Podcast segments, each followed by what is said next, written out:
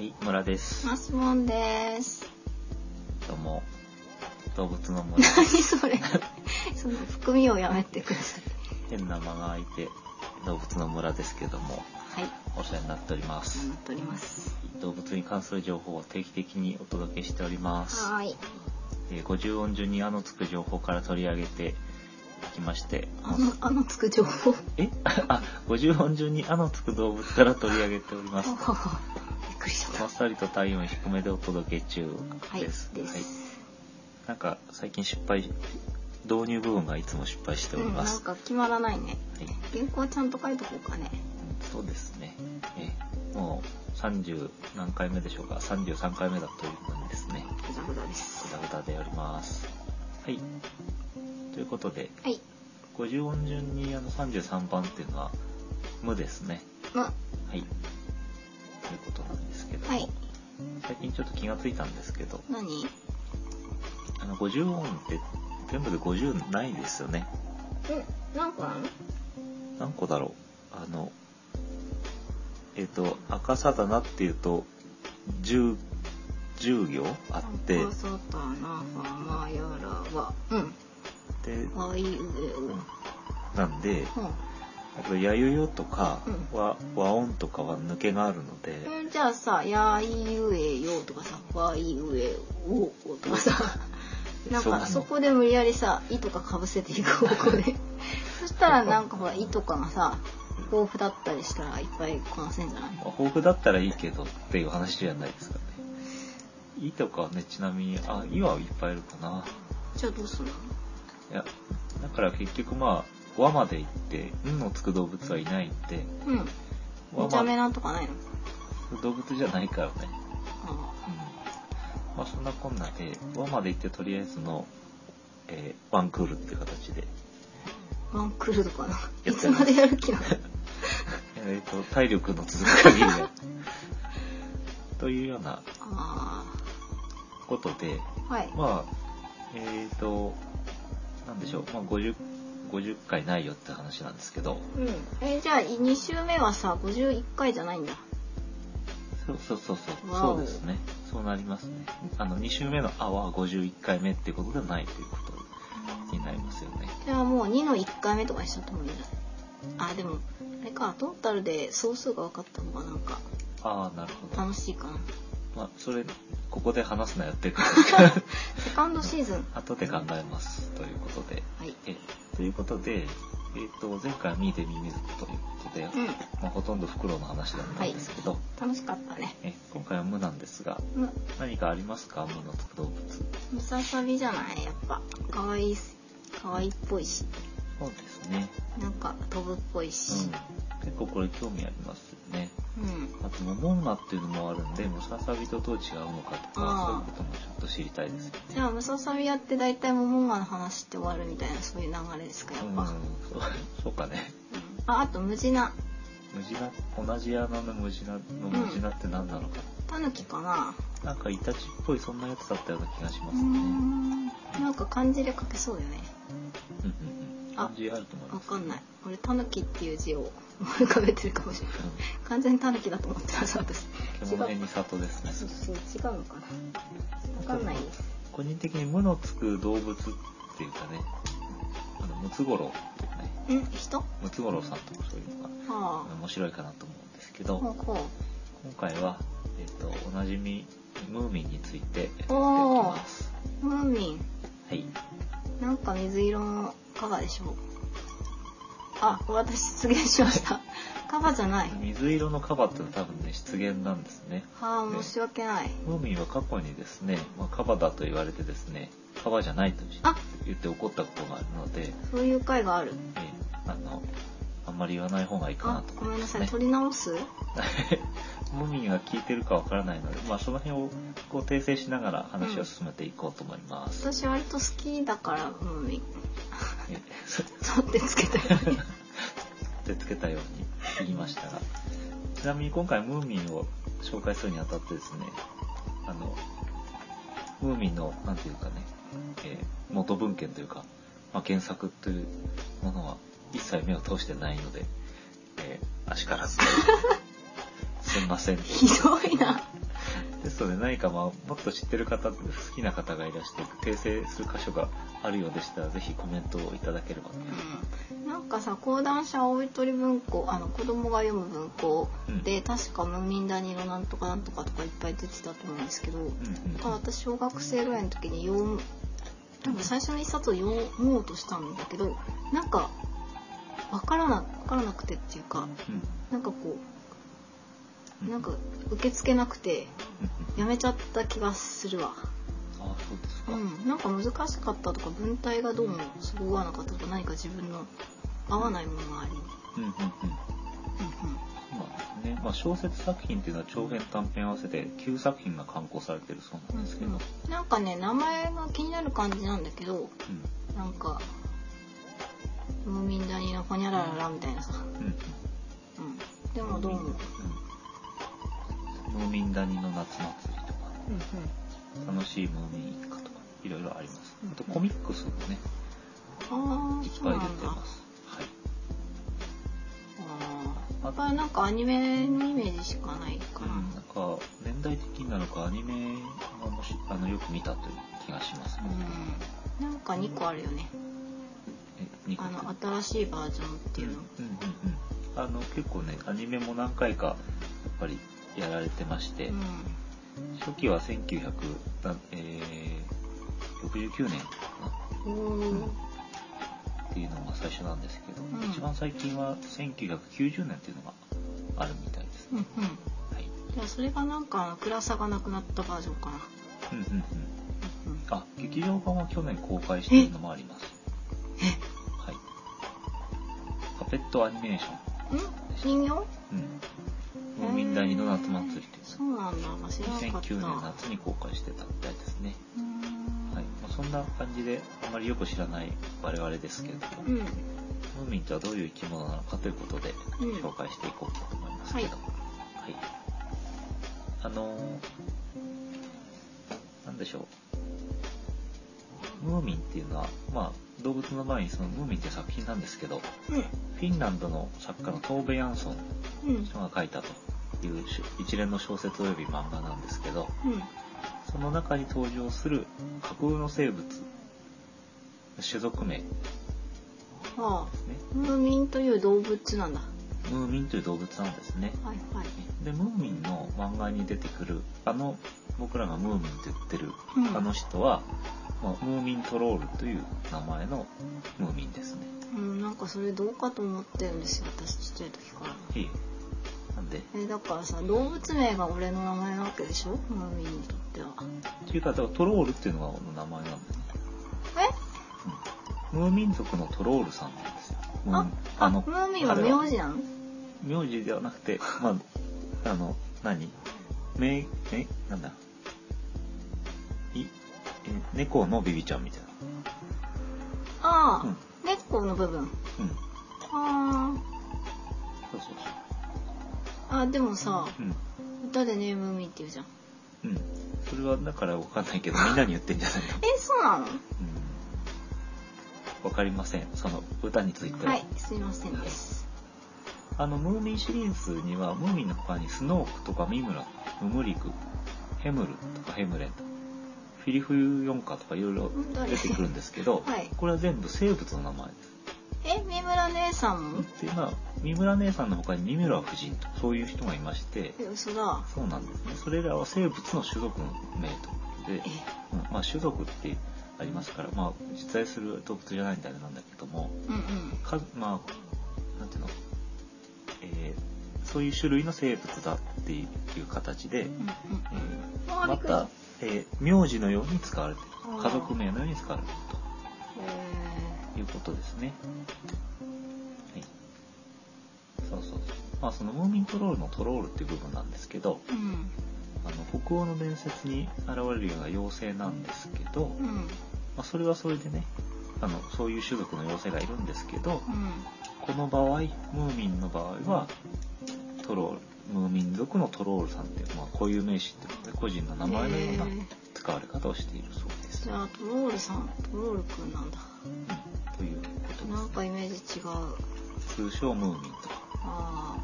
みんなムーミンって呼んでるじゃんうん、通称ムーミンなんじゃないのかね。まあいいやはい。はいということで、えーとうんムーミンという生き物の形態や生態分布についてですけうど、んムーミンというのはその妖精に似たような種類の生き物なんですけど、うんえー見た目は直立した小人カバのような風貌をしています。はいで目はあごめんなさい体は白なんですねえ水色じゃないの水色じゃないんですねえなんでで白なんですよ原作というかあれ私間正し違くってたあのアニメで薄い水色で描かれてますけどそうなんだうんあの本本当は白ですうんうんで目が明るいブルーとではっきりと描かれていないが体表面には毛が生えてるとえー、そうつるっとしてないの生えてるらしいです、はあうんまあ、分布としましてはですねうんあのフィーランフィンランドのどこかにですねうんムーミン谷と呼ばれる場所がありましてあそこに住んでんそのこでひっそりと暮らしてます。はい。であの、冬になると家にこもって冬眠するはあというようおな。おあ取れたあすいませんあの扉の向こうで猫がガリガリと何かをはい。今日も猫と遊びながらお送りしおており送まりすしけてど。ますそあの、ムーミン谷なんですけど、はいあの、場所は大体あの、どこかにあるということなんですけど、うんうんあの、ムーミン谷の東側にはですね、天体観測で有名なお寂し山がありまして、うん何天体観測で有名って有名だと思いますけどね、ご存知の通りです。え天文学者がみんなで行くということでねお寂しい山にえ何それみんな知ってんのえまあこの世界の人たちはみんな知ってるんじゃないかな、ああそうなんだうんでそこから川が流れてましてその川沿いにそのまあなんだムーミンムーミンが住んでる、まあ、ムーミン屋敷がありますねうんという位置でございますうんじゃあなんかそのさそういう地形探せばいるかもなまあそうね なんか非常に微妙な立ち位置になってきた はいなんでもないですお寂しい山の反対側の部分にはですね、ムーミン谷の東にお寂しい山、西に高い峰がありまして、さらにその西側に海があると。うんフィヨルドかなフィヨルドでしょうかね。言っただけです。 フィヨルドに関しての知識はもうこれ以上あります。北欧フィヨルド海岸みたいなそういう。リアス式海岸。リアス式えフィヨルドってさ、フィヨルドは氷河が削っうた、んうん、リアス式は海が削った？あ、わからない。ああわかんない。もう喋んでやはりいます。。 はい。さて、えーまあ今のは分布ということなんですけど、あとうん冬眠するということだったんですけれども、うんの冬眠するときにですねムーミンの人たちはモミの葉をお腹にどっさり詰め込んでですね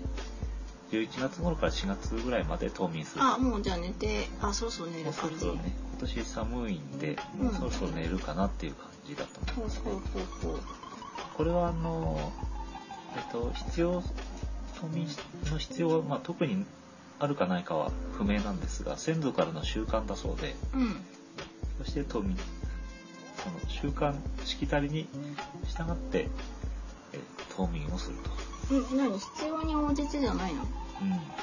そうみたいですね。うんまあそういう必要に応じてのしきたりかもしれないけどね。まあ、冬そう冬ずっと起きてると体が弱るからうん。まあ、そういう、ね、あの、一体になってるのかもしれないですうけど。んなもんで、えっ、とね、あの、クリスマスの時期には冬眠してますので、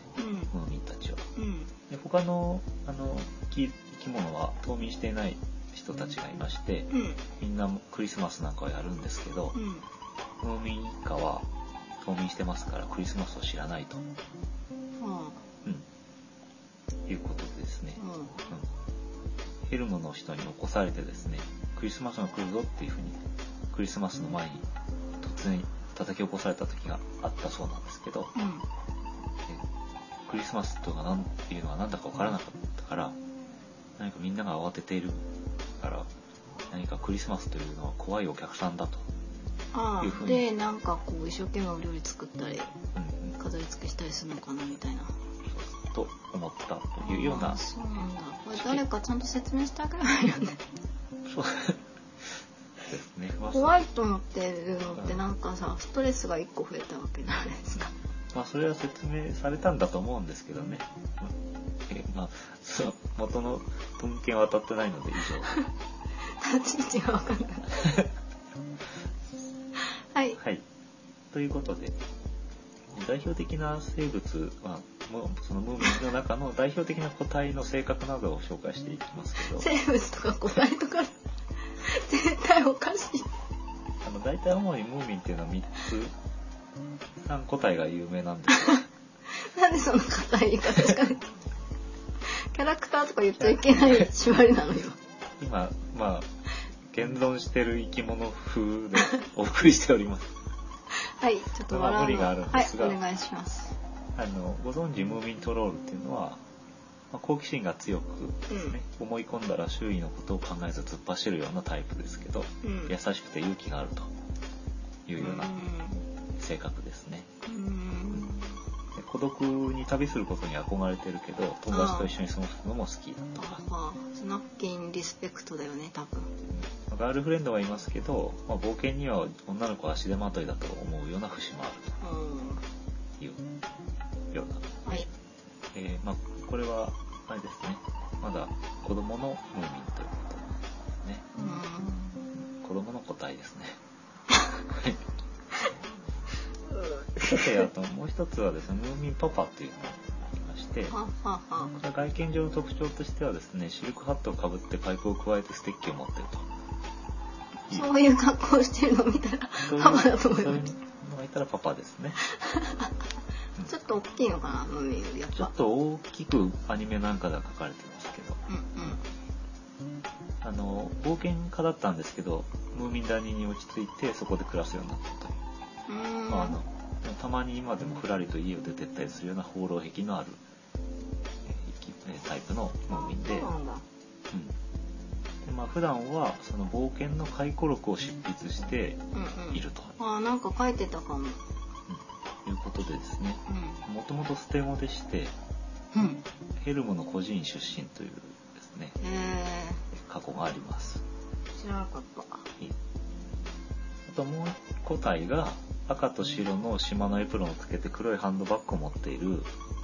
ムーミンママですねうんこのハンドバッグの中にはですね世話を焼くためにみんなの世話を焼くために必要なものが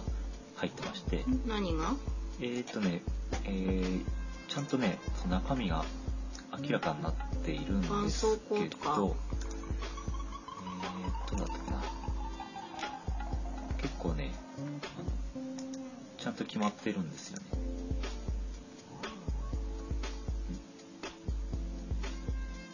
うんあれどこに書いてあったかなすいませんなくなったどっかに行っちゃった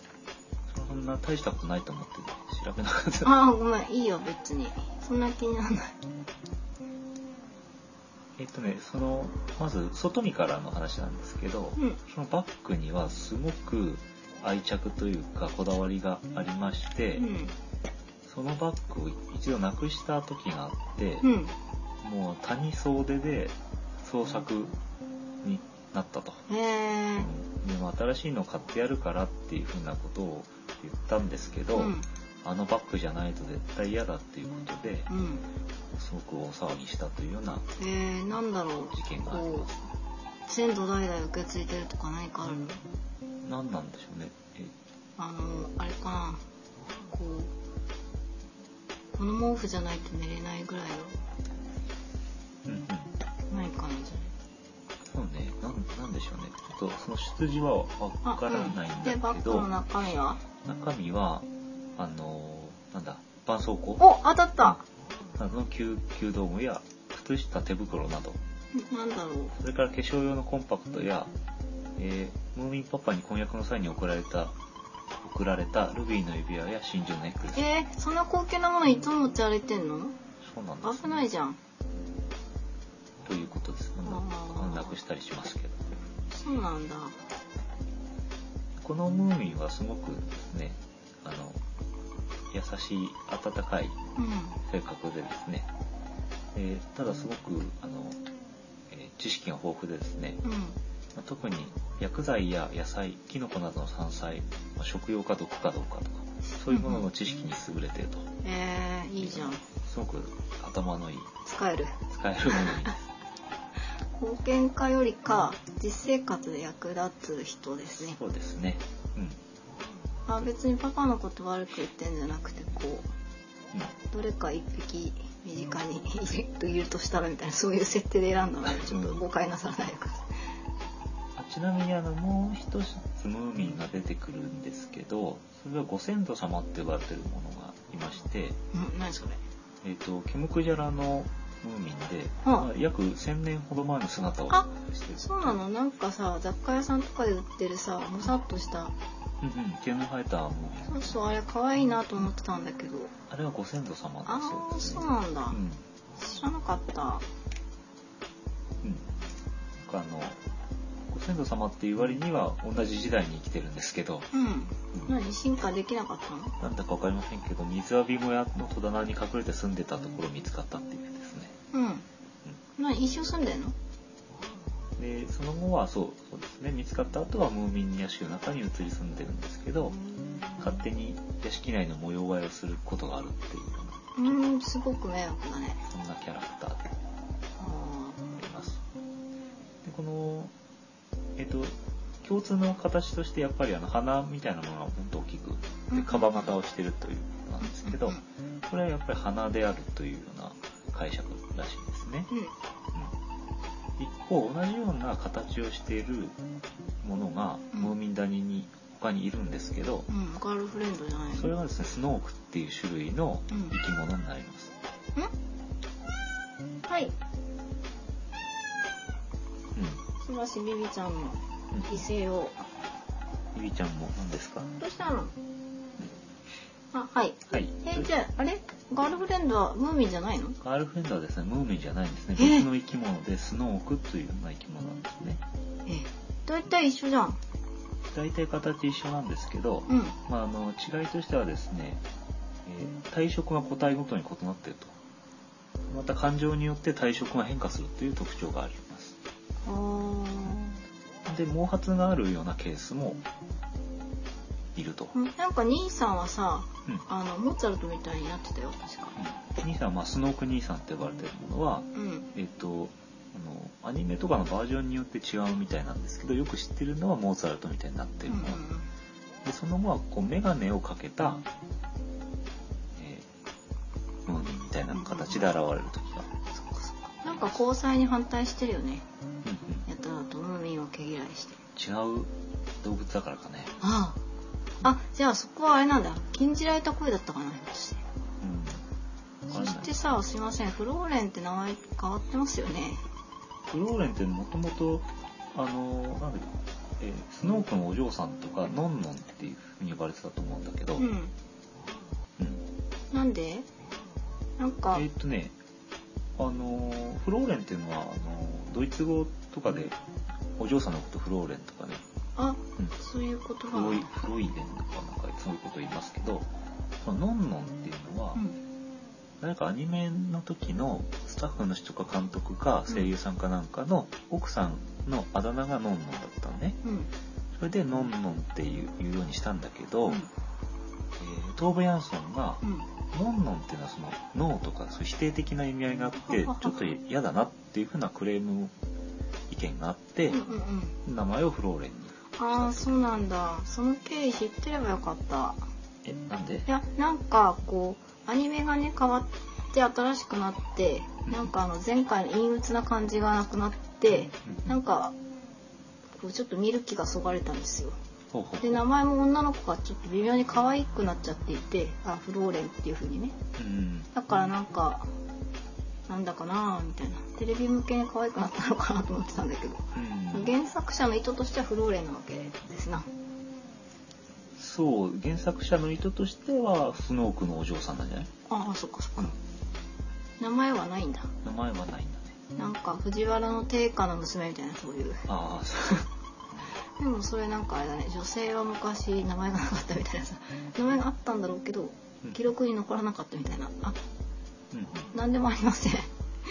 はいなんかこのスノークっていうのもですね、まあ、現地の言葉なのかなあのでなんかこうなんかちょっと嫌な感じのやつみたいなああ言葉としてあんまそりしてあんまり、うん。うんうんうんうんなんかうまい言葉忘れちゃったんだけど、な何屋さん、何とか屋さん、なんですか。まあ、あの、性格を表すような言葉で、あだから何かこう、抽象的なのね、すごく。あ、ああなるほどあじゃあフローレンの兄さんがなんかちょっと意地悪なのはうん。もともとそういう種族として何かイメージされたうんうん。動物そうそう。で兄さんの性格がことさら悪いわけではないうんの。かなそうだろうね。あ、スノークはスウェーデン語では、指図や命令をし、威張ったり、うぬぼれたりする人といなうるほどなるほど威張ったりしてるもんねというようなね。そうなんですね。うんそっかそっかちなみになんでしょうね、この、えっと、フローレンの場合はちょっと黄色っぽいっていう感じしますね、対象あとして。そううなんだあそう足はしてんる足はしてますね。おしゃれだね。うんそして、まあ、あの前髪が出てると。本当だあとなんか常にお花を摘んでいるイメージがあるうんうんこれは、まあ、ムーミンとは別の生き物だと。へえショックだわそしてですね、どんどん話を進めるんですけど、はいもう一種類ムーミンに似た生き物がいるんですけど、うんそれがヘルムですね。ヘヘムルですね。ヘムルっていうの代表的なものはヘムレンさん。うんっていうのがいますけどあの一般的に知られてるヘムレンさんっていうのは初老の男性のような形,、形のキャラでうんスカートのような服を着てて、でうん切手や長女を集めてると。あ切って切ってであのヘムルという種族うんの、うんまあ、人のことをヘムレンというんですけど、うんうんあの原作の中にはヘムレンさんっていうえ複数の個体が出てくるんですけど、うんこのアニメではあの人あの人ってうんこういう名詞になってます。でヘムレンさんは形があのー実はムーミンとすごいこうちょっと細長いっていうあかのカパっぽい感じなんですけど、うん大きく違うのはあの出てる部分は鼻じゃなくて口なのね、くちばしというか、うん、その証拠に口の先っぽにこのあの出てる部分の先っぽに口がこうついてます花じゃない鼻じゃないとノット花そうそうこれがあのヘムルですああそうなんだ先端に口がありますのであとはあの耳外耳が見当たらないといううんうん耳がないですね耳の穴はどこかにあるのかもしれないで大きさ的にはムーミン族より大柄で、えー伝統衣装はスカートうんうんムーミン台の外にあるヘルムのヘムルの世界なんか言い間違っちゃうヘムルの世界で多数の個体が暮らしているらしいですが、うんうんみんなにはうん、あんまりいないうんうんというようなので、まあ区別をつけることができますうん色が白いのがムーミンで大体同じ大きさだけど感情によって、えー色が変化するのがスノークうんで出てる部分が口なのがヘムルとなんかそれ知らなくてよかった かもえ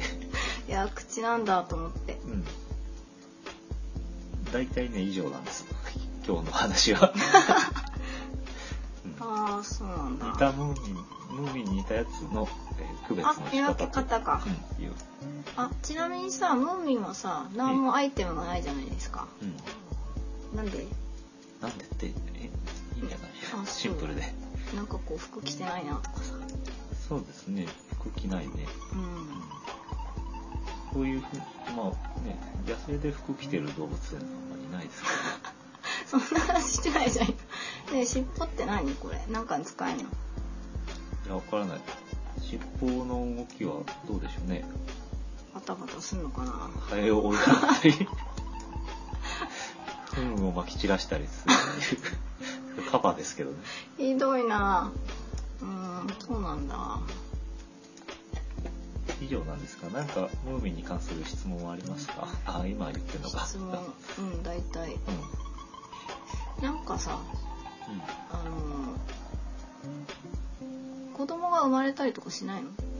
子供が生まれたりとかするはずうん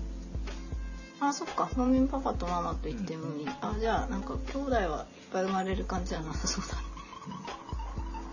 そうね。ムーミンはどうなんですかね。うん、あの、あんまり出産シーンとかね出てこ ないよね、うんうんそうあの親子関係っていうのはいろいろあるんですけど、ムーミンの話の中でうんムーミンパパとママの子がムーミンですけど、うんあとはねあのいろいろありましてえー、とねえー、三村うん三村はえー、ミーの姉ですねうんそしてスナフキンはミーの弟なんですよ、うんスナフキンはミーの弟うん、えなんでミーってちっちゃい子供じゃないのなんだけれど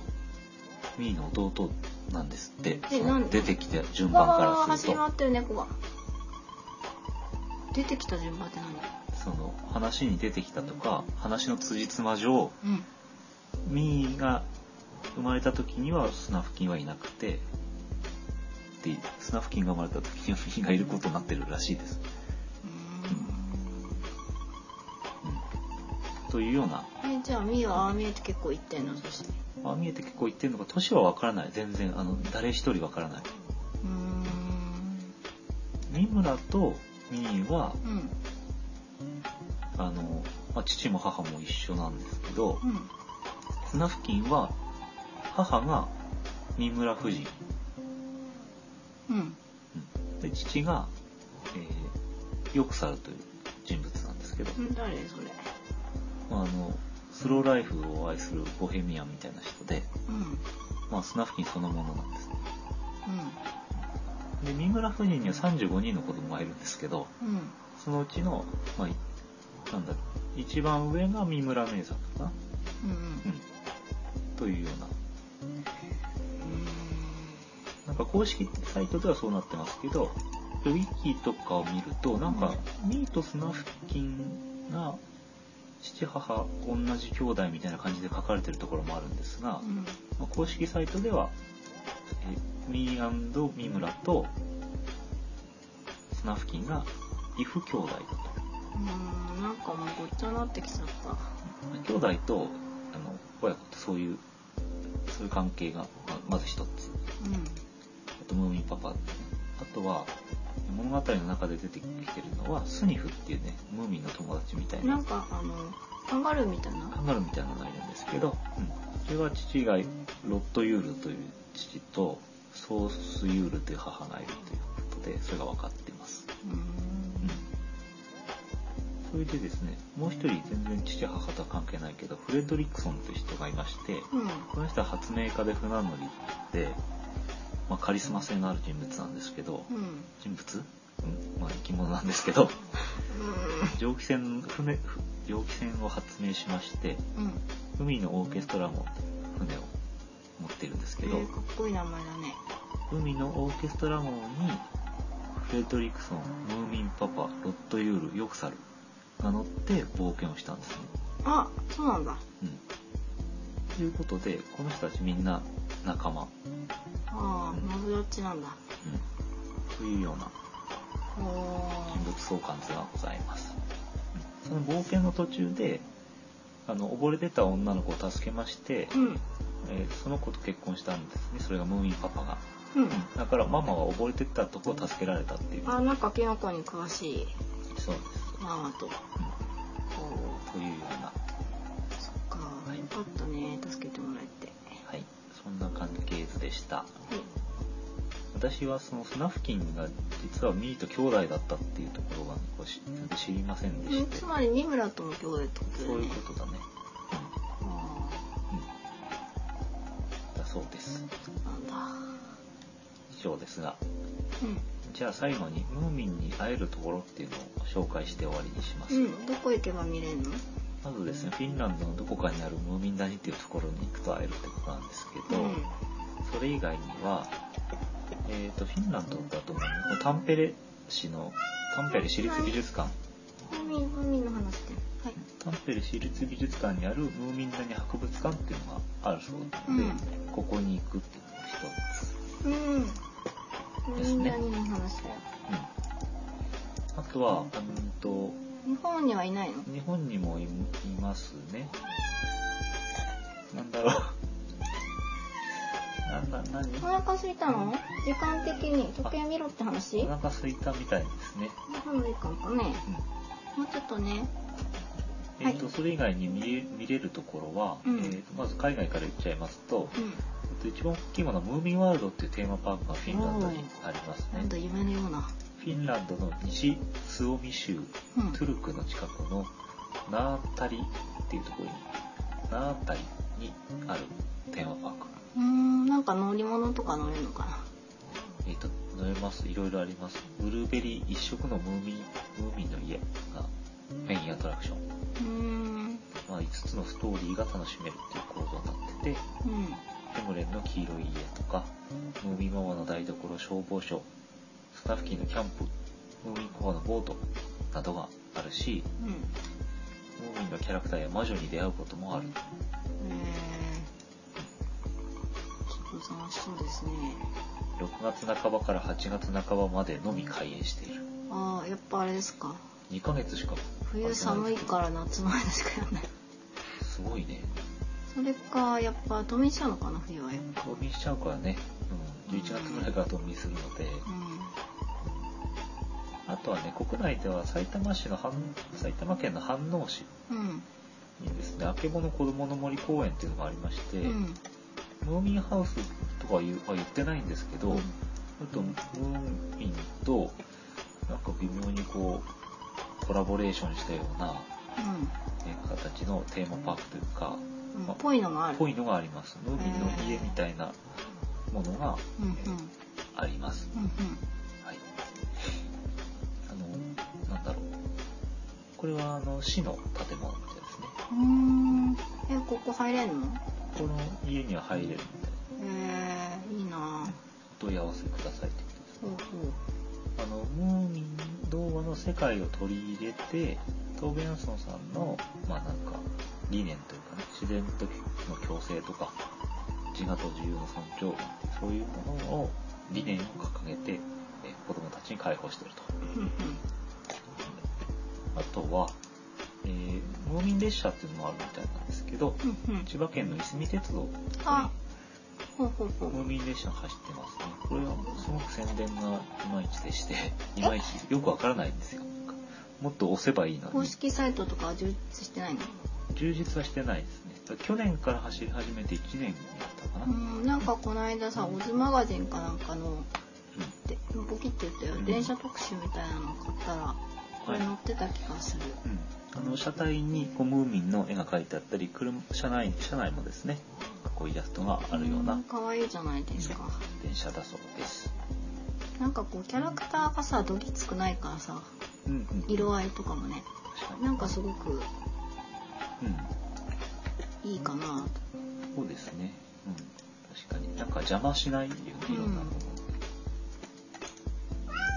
はい。そんな感じでございとました。あとさなんかムーミンママのお料理ブックみたいな本がありますよねほうほこれちょっと気になっててこの間古本屋さんで見つけたので買おうかなと思ったんですけう。どうんうんうん。ちょっと諦めちゃった農民ママのお料理のあ本。それそれそれうなんかねムーミンママのレシピかみたいなさんうんうんうん。なんか楽しいだろうなと思って挿絵が、うんこれ結構なんかさうん。古っぽい絵だ絵だなって思ってさトーベヤンソンがちゃんと描いてる。あそうなんだうん。あの、挿絵をね。うんうん描いてる人はサミ・マリラという人らしいですけど。うんこれもちょっと気になりますねはい、ちなみにねトーベ・ヤンソンっていうのは後半はあの書いてなくてですねうんその弟の人が書いてるんだよねえ何絵を物語をえー絵を、うん、あうのもう大変になっちゃって